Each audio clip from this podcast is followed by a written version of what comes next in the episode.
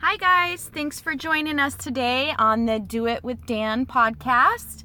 We are doing our weekly Q&A session today. I'm Dan's co-host, Em, and I will be asking Daniel questions that I've randomly selected from Quora. He doesn't know what they are ahead of time, so we're putting him on the spot. We're super excited to get started and super excited for you to join us today. It's finally here. Welcome to Do It With Dan. Entrepreneurial philanthropist, public speaker and author, creator of the Beyond Intention Paradigm. Here is your host, Daniel Mangena. Emily, it's time to do the Q&A with me. I wish you could see my head because I'm dancing as you're doing that. And I bet everybody that's listening is doing the same thing. Exactly, they better be. They're bobbing their head. They should be regular now. And if they, even if they knew, they should have gone back and listened to all of the other ones. So they should know that Absolutely. This is our theme song now. This is our theme song, and they're dancing to it. Exactly. I'm gonna dance. I'm gonna stop singing now. You can keep going. We'll just make this week's Q&A all about Daniel singing. Let's just sing. Actually, interestingly enough, so I removed the spirit of incompleteness from my life and finally released a single on Monday. Know. So I've finally done that. I'm so proud of you. I'm really stoked about that because I've been putting that off for the longest while, creating all sorts of reasons why it shouldn't happen and stuff. But it's done now. I am so proud of you. It's done. Thank you. I'm so proud of you. I bet it had to felt so good. Yes, it really, really did. Yeah. Like super, super, super good. I mean, everybody that listens to this, how can you not be inspired by that? Just what you just said. I'm serious. By you wanting to do something for so long and finding every excuse in the world by not to do it, and then just and not just finding excuses. I was literally not just finding excuses, but I was literally then creating. Oh yeah, absolutely. I was literally creating a reality where it was just couldn't happen. Not correct. Yeah. Yeah. Like I always say, we have a choice, at least in the people that we, even if we don't have a choice in. How a conscious choice, should I say, in what shows up. We do have the conscious choice in what we allow, so when people say, but this person did that and that person did this and that's why this failed. Yeah, but who made the choice about working with those people or remaining working with those people? Remaining. So yeah. I'll notice I'll do that with myself, like something I've been meaning to work on for a while. And, all of a sudden, some other thing comes up that's more important. That has to be done right now. And it's funny because I'm like, I know I'm doing that. I'm creating that distraction. I'm very good at that. Well, distractions. What do they call distractions? No, it doesn't work with that one. I was going to say, potato. No, was it Bill Schmeal? Do you know when you put like a funny little... But it didn't work with distractions. So I just stopped with what wasn't really working.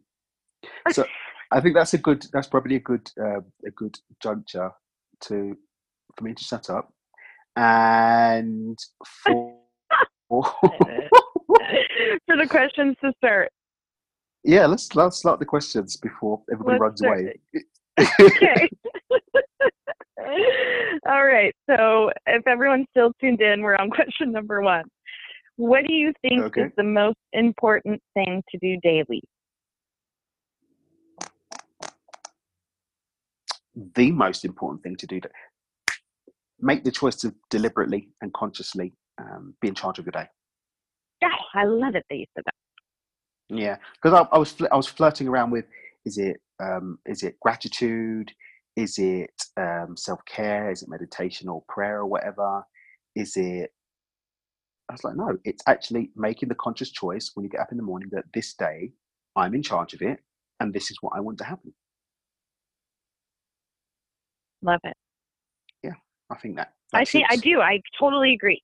Of course, synergy, because I was thinking the same thing as you're saying. Yeah, because that's going to dictate the energy of the day. It's going to dictate the path of the day.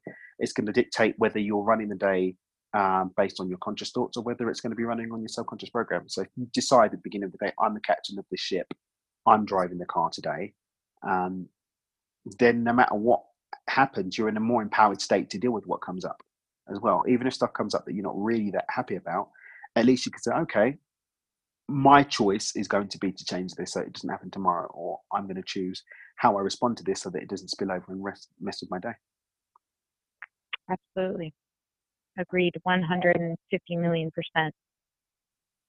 And I forgot to tell you and all of our listeners, so this week, as I was kind of going through the questions, I decided to just be a little different. I mean, last week was so amazing, and I feel like we touched on so many good things.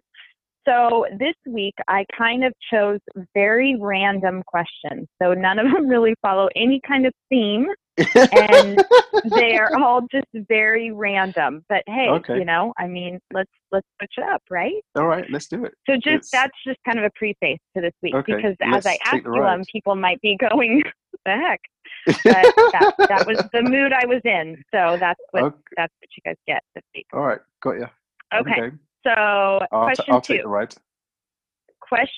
two, what is the one thing you would absolutely skip work for? The one thing I'd absolutely skip work for? Yeah. So say you're having a day, Dan, that you're doing like the grind stuff, you know, like you're editing or typing or whatever it may be that's, you know, maybe not the brightest parts of your day, but what would you skip that stuff for? So I've got a list. So when I studied, the first time I studied The Chimp Paradox by Dr. Steve Peters, one of the things he encourages you in that book to do in terms of building a relationship with your subconscious mind, with your chimp, is to identify the things that make your chimp happy. So that, and then split that into immediate things that immediately make you happy and things that take time to set up. So for example, one of the things that will take time to set up will be going on a holiday or traveling, whereas something that makes you happy now might be dancing to your favorite song. So I've got a list of happiness items. So I would pick an item from that list. So an example of something on that list is playing the piano. So playing piano always gets me into a really, really nice space. So it'll be a task from that list that I would do. What about you? What would you bunk off work to do? Well, hold on a minute. Let's not skip something very important there. Do you play the piano? I play a little bit by ear. Yeah, I'm not like a professional. I can't, you know, I'm not like a professionalist, but I do play a little bit by ear because I learned so that I can write songs. Yeah. So I learned to play. Oh, I love the piano. I would say it's by far my all-time favorite. So yeah, something that I would miss work for would absolutely be go travel somewhere. I mean, like, I love to just at the drop of a dime, you know, if Scott said, hey, let's fly down to Florida tomorrow, I would do it. I love being spontaneous, and I love traveling. I love going to different places. And even, you know, before when I was quote unquote in a regular normal job, in a regular normal life, at the drop of a dime would absolutely, if it came to traveling somewhere, even if it's just, hey, let's go up to the mountains and camp for the night. That's really beyond, you know, all this kind of spiritual work I love. Traveling is and being spontaneous is, yeah, love it. Drives my soul. Cool. I'll give you a random one from my list. List of things that make me happy is playing Lego. Do you know Lego? Oh, my son actually is a Lego maniac and has been since he was like 1 year old. Yeah, then he and I are going to be the best of friends. Yes, you are. I have a very secret obsession with Lego. Yeah. Like, yeah. Oh, I love that. The only reason why I don't have a Lego room in my house is because I've spent my adult life in adult relationships with women that probably wouldn't accept a 30-something-year-old man having a Lego room. But it's literally, as soon as somebody is crazy enough to let me marry them, and then I've got a contract to say they can't go anywhere, I'm going to have a Lego room. Really? I love that. Oh my God, I love that. I'm totally having a Lego room. And not, I don't like all this new fancy new, where they do it about films. I want like the old school one where it's like, you got the, like the town or the little city. Oh yeah. The themed ones back in the day, I don't mind. Like there was one that they had like this underwater, like police force thing. Yeah. And then there was like the bad guys with like these little pirates in black and red. Yeah. And yeah. I used to get the little boats and so like, let me ask you this. I got the little underground bases. Yeah. Would you build stuff like not really paying attention to what you're supposed to be building and just kind of do your own thing with that? Or would you always? All right. Let me tell you what I do. First and foremost, I do all of the ones in the booklet. Yeah. Then after that, because you know, they always have the ones on the box, but they don't tell you how to make it, but you can see what it is. Yes. Then I would try and make the one in the box. Mm-hmm. And then I would do my own thing. So I had like a pattern. Oh, surprise, surprise. Dad had a pattern in the system, but yeah. I love it. I love that. Listen, I love that. I love secret passions. They're my favorite. In fact, Scott had a brilliant film idea that, hey, no one steal this from me because I may still do it. A documentary about people's secret passions, you know? So it's, you interview the guy that is a UPS driver that secretly loves art, and he's a brilliant artist, you know, but of course is, you know, too scared to actually take that leap into the unknown of, okay, let me do this for a living. But yeah, I mean, traveling the world and interviewing people about their secret passion. And yours, I would love to interview you about your Lego passion. I love it. Yeah. That's amazing. And it says a lot about you and your imagination and the way you work and put things together. And I think it takes a brilliant mind to do that kind of stuff, because not all people can do that. Not all people have the patience and the imagination and visions and all that. So, yeah, I mean, Lego, my obsession with Lego is, I have an obsession with Lego. I love it. And you know what's funny is I was going to tell you on this call, there's a couple questions here that are really going to make you bury your soul a little bit. Mm-hmm. I'm going to make you get out of your comfort zone. And guess what? You already did it without me even asking those questions. Yeah, you like doing that. So it's okay. Okay, so the next question, if people are still on the call, we haven't drove them all completely out now. Yeah. All right. So this is kind of a long question, so bear with me. All right. What do I do now? I have been unable to reach goals I set and promises I made myself for almost a decade now. How am I to achieve everything I have wanted? My mind isn't in control and it just doesn't listen to me. I cannot concentrate on tasks. Okay. So pretty much, you know, I think this person is saying, for the last 10 years, they've been trying to set and reach goals, and they just haven't been. They feel like their mind isn't in control.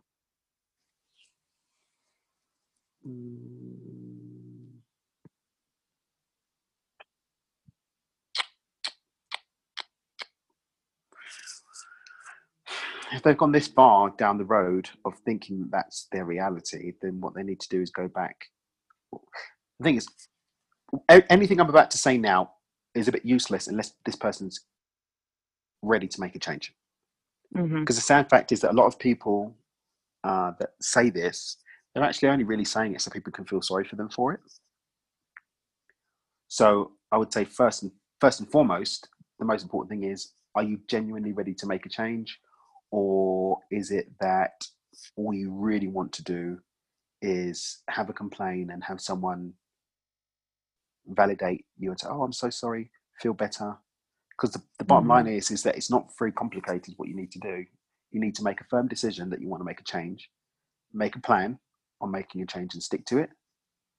Because the fact of the matter, as long as you're moving consistently in a direction, it may take a long time to get there, but you will get there as long as every day you're taking steps in the direction of your objective. So I don't really accept, logically, I find it that I'm unable to accept that someone's trying and trying and trying and not getting anywhere. Because if you're not getting anywhere, that means you're not actually walking. Because what I find is someone saying that I'm doing everything and I'm not getting anywhere. Take a look at what you're doing, because if it's not actually affecting a change, then you need to change that. What do they say? That insanity is doing the same thing and expecting a different result. Mm-hmm. So try something different. Give it a chance. And if that doesn't work, try something different. Because going for it every day includes trying new things, assessing, taking stock. Not just, I've tried the same thing for 10 years. Nothing works for me. No, that thing that you've been trying for 10 years doesn't work for you. So try something different. Yeah, right. But definitely be committed and take stock of yourself. Are you saying that you're committed? Are you saying you want the change? And actually just using that narrative to validate a pity party or a sob story? Or do you really, really want the change? Yeah. Oh, I love that. Yeah, look at victimization there. Are you a victim or are you a creator? I think. Exactly. And of course you use the saying, the definition of insanity, because quick share, my 15-year-old son just randomly, as we're in the car, goes, "Mom, I just get so frustrated with people and kids my age because they keep expecting different results. It's the definition of insanity." Exactly what you just said. Keep doing the same thing. I'm like, it's so true. I said, "Listen, dude, you're gonna come across that a lot in your life." So yeah, I love it. Yeah, I absolutely love it. Yeah. You can't keep doing the same thing and expect a different result. And I love how you said, whatever you're doing the past 10 years hasn't obviously been working for you. So exactly. So you maybe need to try something different. Yeah. I love that. All right. So here's to randomness. What will you do if you are...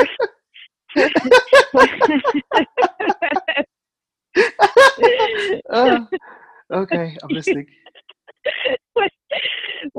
I was prefacing it to be prepared. What will you do if you are in a relationship but you start feeling for somebody else? Oh gosh, I've got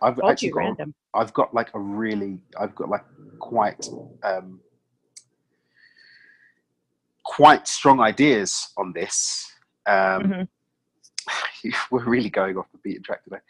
So basically, let me caveat this with, I'm not a relationship expert. I'm not a relationship therapist, or, you don't have to take this on board. I'm just giving my opinion on how I approach said topic, seeing as Em's taken us way off the reservation. So my thing is this, logically speaking, and chemically speaking, physical attraction is not something that you have control over. So there's hormones at play. There's also subconscious programs at play. I mean, even if you look at what we consider as society to find attractive, if you go to Marilyn Monroe, who's considered such a beautiful, she was a size 16, voluptuous, real woman, or whatever. Then you go, to Twiggy's age, and then it was stick model, sticks, skinny stick. What's the word I'm looking for? You know what I'm talking about. The skinny... stick model people were all the rage.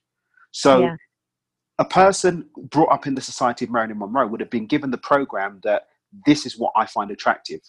So as they went through life, that's what they would find attractive. So they would look at the stick skinny model and be like, okay, you might have a pretty face, but I'm not really attracted to you because the program that I've got about what I find attractive doesn't match the picture of who you are and what you are, right? So we've got the subconscious program that dictates what we find attractive. Then you've got vibe and energy, which when you have a resonance or match with someone, if you don't know how to separate those things, it can translate in your mind into a physical attraction or a sexual attraction. Then you've got things like qualities that people over their lifetime develop and learn to find attractive. Okay, so attraction, I learned some time ago, it's not a choice. It's a result of someone matching the program of what you consider to be attractive, whether they do it deliberately, which is what the whole thing about being a pickup artist is about, where they map what you should find attractive and go for you, or mm-hmm. whether someone just naturally resonates with you as finding attractive. So you don't have a choice about that. Mm-hmm. What you do have a choice about is what you do with that. So if I walk into a room, if I'm in a relationship, I walk into a room and one woman has an energy, vibe, personality, which falls in line with what I subconsciously or in my mind consider to be attractive, then I will find her attractive and be attracted to her. Another woman in the room could fit the physical composition of what I deem to be physically appealing, and I could be sexually attracted to her. What mm-hmm. matters, however, is what I do in that moment. Do I sit yep. in that and allow, because we've spoken about this before, feelings, energy, feelings and emotions, they don't last more than 60 to 90 seconds mm-hmm. in and of themselves. Anything mm-hmm. other than that is either resisting or sitting in it. Mm-hmm. So if I walk into that room and I'm like, she's nice. And I'm sitting there and I'm looking her up and down. I'm starting to have sexual thoughts and allowing that to build up. Then I'm in the wrong. Mm-hmm. If there's someone that I've got an attractive chemistry to from a personality type or whatever, and I'm like, oh, you know, we should be friends and da-da-da-da, I'd be on Facebook and, you know, let's mm-hmm. start texting. And then you slip into what I call an emotion, emotionally cheating, which is having an emotional mm-hmm. relationship with mm-hmm. someone, mm-hmm. then that's mm-hmm. wrong. If, mm-hmm. however, I acknowledge, I find her physically attractive and I make mm-hmm. that the end of it. Her pattern is very cool. And I put the full stop under that, walk away from that situation and then don't interact with it. Then I've not done anything wrong. Mm-hmm. So what I'm saying is basically that we don't have a choice over what, not that we don't have a choice. Yeah, I get what you're saying. If we're naturally attracted to someone, we're naturally attracted to someone. However, what's important is what we do with it at the time. Yeah. Me personally, when that shows up in my environment, I acknowledge it. I'm like, all right, cool. She's a nice, pretty lady. But because I'm aware of how this all works in the brain and because of how my head works, I can make that separation where I can just appreciate that someone's a beautiful woman mm-hmm. and not have to sit in that and make it a sexual attraction. Yeah. A lady could do, like, you know, could be out, for example, this happened even, I went like a couple of years ago, I went with a good friend of mine. We went to go and get some, was it Iranian food? I think it was Iranian food. And there was a belly dance and she was doing some belly dancing and boy, there was some sexy belly dancing. mm-hmm. It was some sexy belly dancing and, you know, all kinds of, like, you know, thoughts. Oh my God, she's doing some sexy belly dancing. Right. But I caught myself. I caught myself. I acknowledged, okay, sexy belly dancing. It triggered off different parts of me, but I could, you know, I did. You're human still. Yeah. I looked over my shoulder a couple of times to enjoy the belly dancing, but as far as possible, I didn't. Right. I didn't allow myself to subconsciously and mindlessly wander into, boy, I won't mind her belly dancing for me on a prize. Like, I didn't do that. Right. So in a relationship, I'm just a lot more strict with those guidelines. Mm-hmm. So if I'm in a relationship with someone, I'm a lot more strict with those guidelines. So mm-hmm. if I pick up a vibe with a woman and I see that it's reciprocated, especially if it's reciprocated and she doesn't have boundaries, then she gets arm's length and I just don't mm-hmm. allow her into my space. Mm-hmm. Mm-hmm. If I had such a strong pull that I couldn't shake it, then I would mm-hmm. have to consider the foundation of my relationship and whether that was where I needed to be. Mm-hmm. That's me personally. If, like, someone else's energy is able to pull me to that level, then I would need to take stock of where I was and think, okay, what's happening in my relationship that my commitment to this situation isn't strong enough for me to deal with a mental program, especially with me, who understands so much about the brain, how the brain works, and about myself as a person. So that's that. I'm so glad you mentioned that at the end, because that's exactly what I was going to say, to take it to a different level, is to look at, if something's able to pull you that strong enough, look at where you're at in the relationship you're in. I know exactly from a very personal perspective, in my marriage that was very dysfunctional, I, you know, in all honesty and truthness, I would easily get pulled. I never did anything as far as, you know, emotional or physically cheating in 10 years, but I would always let my brain kind of go to that place with, you know, maybe a guy that just gave me a look in a way that made me feel good, or, you know, because I was looking for that. So, but that was always because I knew my relationship wasn't the one I was supposed to be in at a heart level. But obviously, you know, long story there. But I would say, yeah, definitely look at the relationship you're at now, and maybe it's not exactly what, you know, you want it to be. But it does take a level of emotional intelligence and self-knowledge, and also self-worth, to be able to make that separation and to take that decision of self-love.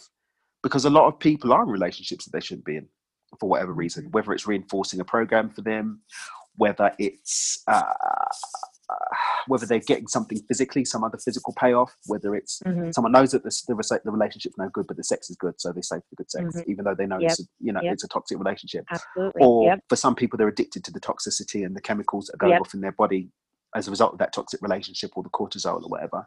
For some people, it's because, you know, financially they're better off in it. Yeah. For some people, it's fear of the unknown. Yeah. You know, this is all I've known. I met Bob in high school. We've been together for the last 30 years. How can I go off and be by myself? Even though Bob's an asshole, I know, doesn't really promote love in your life. So it's a crazy one. It is a crazy one. But I think at the end of the day, what it comes down to is, do you love yourself enough to do what serves you? Yeah. Like, oh, I love it.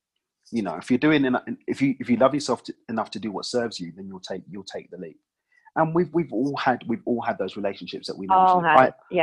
I don't like really blowing people up or whatever, but I had a relationship. I'm not going to say when it was, because that says who the person was, and people know me. But I knew within a couple of weeks that this was a big mistake. But I jumped into it out of fear. I jumped into it out of fear that I actually, crazy enough, I jumped into it out of fear that I had commitment issues. So the first time that someone challenged my lifestyle at the time as a single man, I was like, all right, cool, well, let's do a relationship then. But I knew right away it was wrong, but I still doubled down.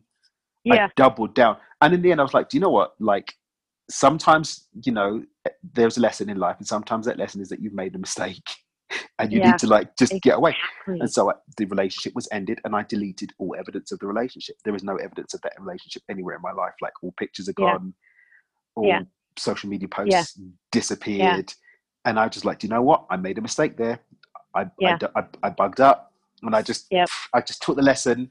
You know, because wisdom is the memory without the emotional charge. I took the lesson away, and just, you know, I wish them all the best. I wish them all the best. People that like to tell me what's going on in other people's lives say that she's very happy now, and I'm so happy that that's the case. Because that makes me feel a lot better as well. Because you're now somewhere where you're supposed to be. So I wish you all the best with that. But me and you weren't supposed to be around each other, dude. That was just like... That is so crazy, because I swear to you, the same thing happened with me and my husband. Within the first couple weeks, I knew I had that voice inside, just like you said, that it was like, no, this is not right. But it was the same thing. It was like, well, no, maybe I you know, I jump around or whatever. I can't settle down. So I settled down for 10 years. And for 10 years, knowing deep inside, I knew from the beginning it wasn't right. But isn't that crazy how much, you know, no. Yeah. It really, really is crazy. But what can you say, right? It's lessons learned. Yep. Lessons learned. It's lessons learning learned. And growing constantly. Exactly. Okay. I knew you would, because you're brilliant. You would.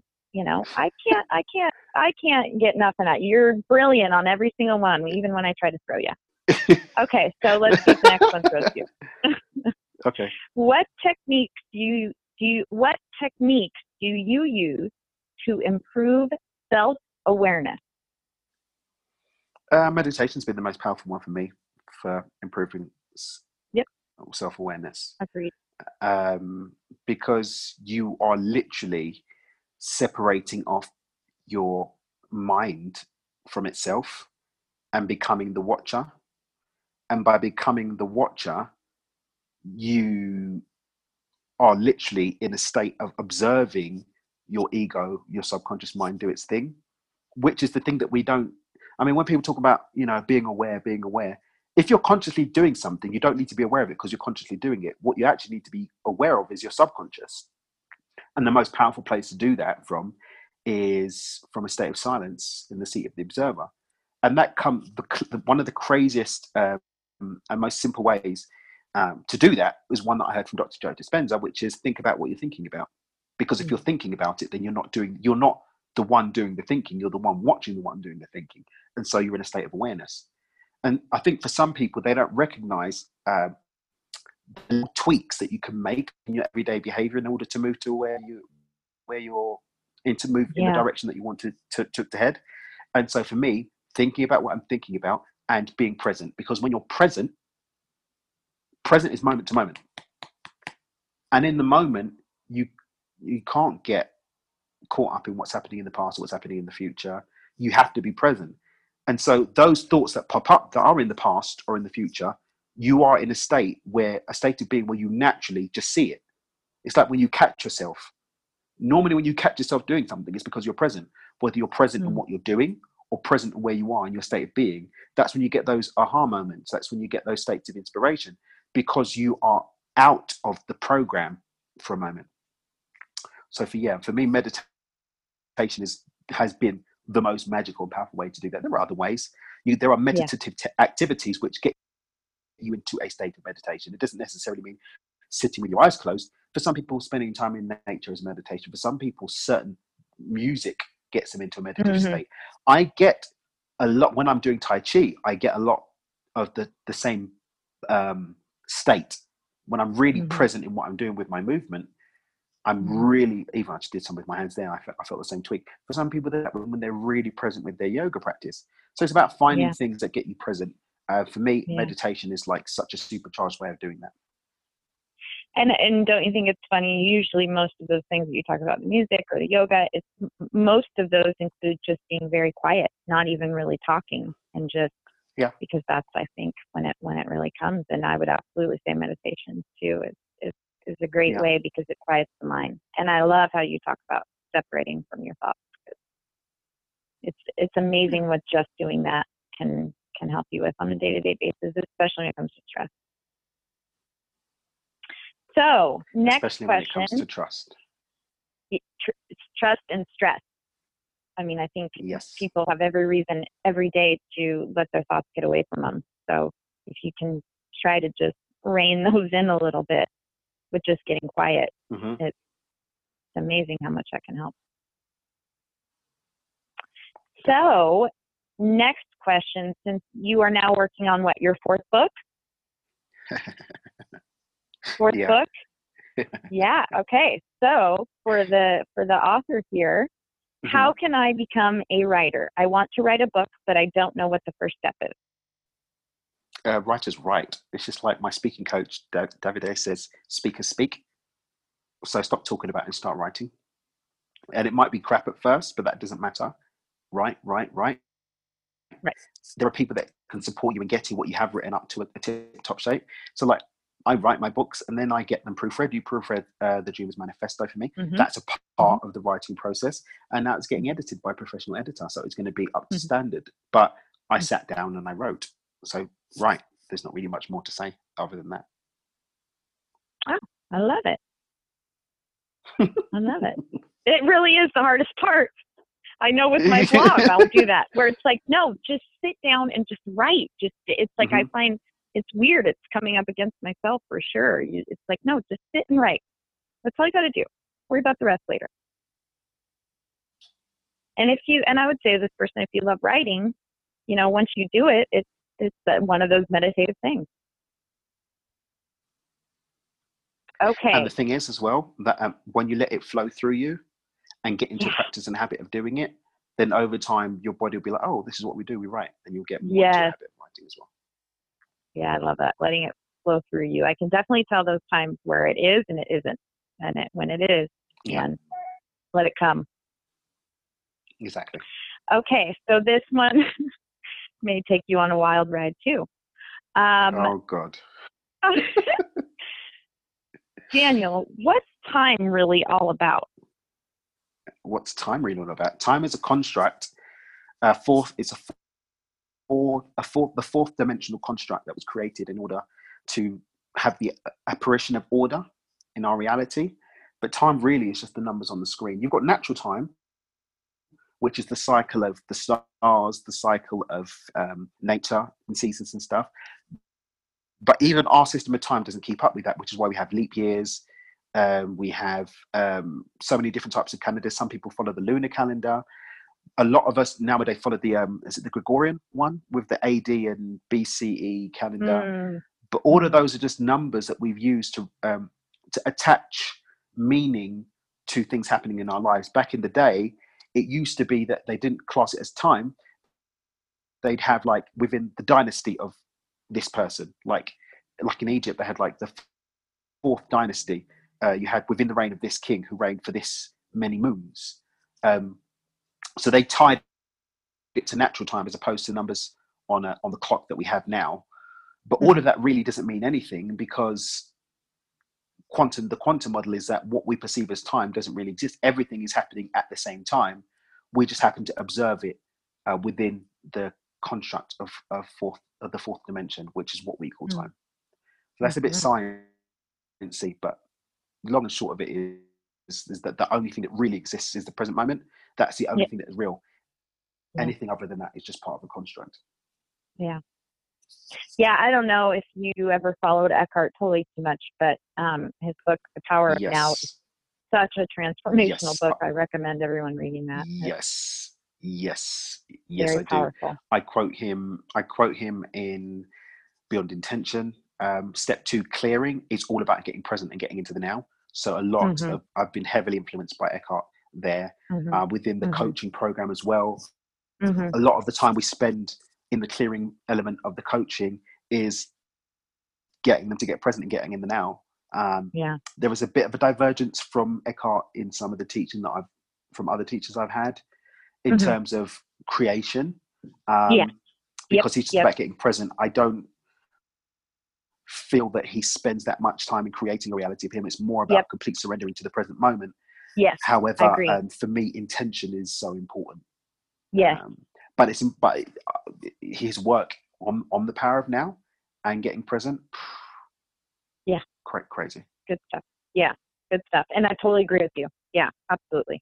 On the creation, you've got to, I believe that's a very important step as well. So all right. So last question. Did you ever feel so lonely in your life that you have almost nobody you feel you can trust? Yes, I have had. And in those times, Beyond Intention was born.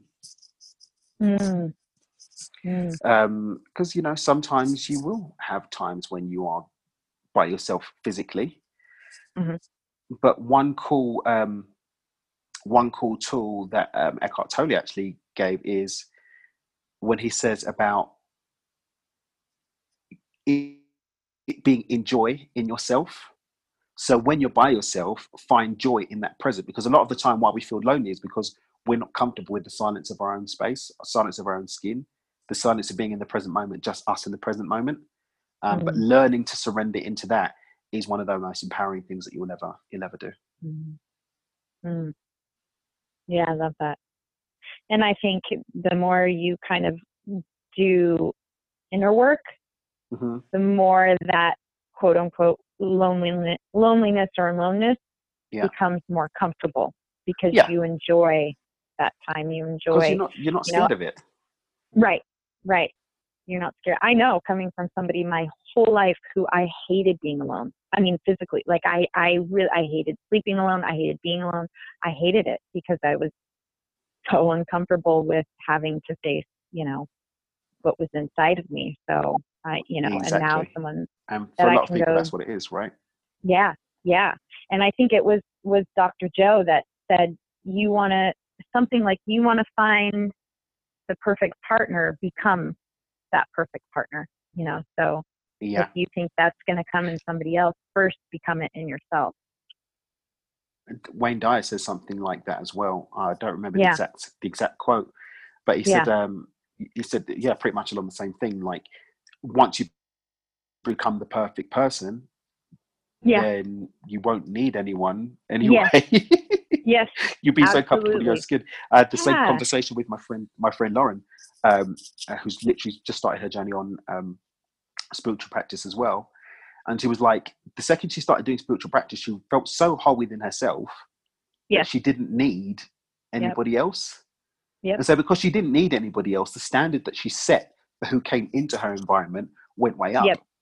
It's like, I don't really need you in my space. I'm really good by myself because I don't need. So if you're complementing and our vibrations are coming together and we're creating stronger vibration together and adding to each other's joy, then cool, let's do that. But if, you know, we're just doing this for the sake of doing it, I don't need to do it. Yeah, absolutely. And that's on my last blog post was kind of basically about that and learning to, you know, I think no matter what you're talking about in life, whether it be a spiritual practice or career choice or where you live or whatever kind of, you know, life-changing decision you make, there most likely will always be people who won't agree with it because they can't see it through your eyes, through your experiences. It's impossible. So, you know, learning to trust in yourself, once you learn to trust in yourself and the decisions you make and you're coming from your heart and from a very centered, grounded place, and you know you're making the right decision for yourself, it becomes easier to deal with that, you know, feeling alone and feeling like, you know, there's no one you can trust. Well, you can always trust yourself, you know, at the end of the day. Exactly. So no matter what, really you can always go back. You can always go back to that place. That's a place you can always go back to. You know, I don't know. But you can, you know, start with yourself. And then when you get into that, space, then whatever adds to it, but you don't need any of those things. Is the most important thing. You don't need them. That is the most important thing, that you don't need them. If you choose, you choose, then that's all good, but you don't need them. That's a very powerful place to be in too. You know, not being in that state of needing. It is. I agree. See, it wasn't too painful, right? No, it wasn't too bad. It's actually quite fun. It was fun. It was fun. And hopefully they're all still tuning in. We'll mix some of those in. But do you know what we need to do? We need to really make sure that we post these answers up. I'm going to make sure we do that. In fact, I'm putting it on my to-do list next week. That get Quora replies up to date, because we've been behind on that, so we'll get that done. I'll get all the transcriptions done and sorted out. Get those to me and we'll get them out. We'll do it. All right, well, it's been magic as always, hasn't it? It's been such magic, of course. It has been magic. You're good. We're gonna start I do and these silly songs. I do these silly songs that people like. This dude has a single out. I don't know if I want to hear it. Big note, everyone. The Journey Beyond Intention Group Coaching Program starts Sunday, the 5th of August. I am only doing a live. I'm only going to do the live coaching once. I'm only doing it once. Head to livingbeyondintention.com. Get yourself signed up. It's probably your monthly coffee budget, which is an absolute steal considering how much we charge for the one-to-one coaching. I'm doing it once. We will make the replays available, but the price point will be significantly higher. Make this investment in yourself. If what you were doing was working, then you'd be where you really deserve to be. So let's try something different. Let's have more joy in our lives. You deserve it. It's yours. It's your birthright. Got a really cool interview on Sunday. Really, really cool interview. I'm quite excited about it. I'm back on Tuesday with a Just Us episode. What am I going to talk about? Who knows? Tune in and find out.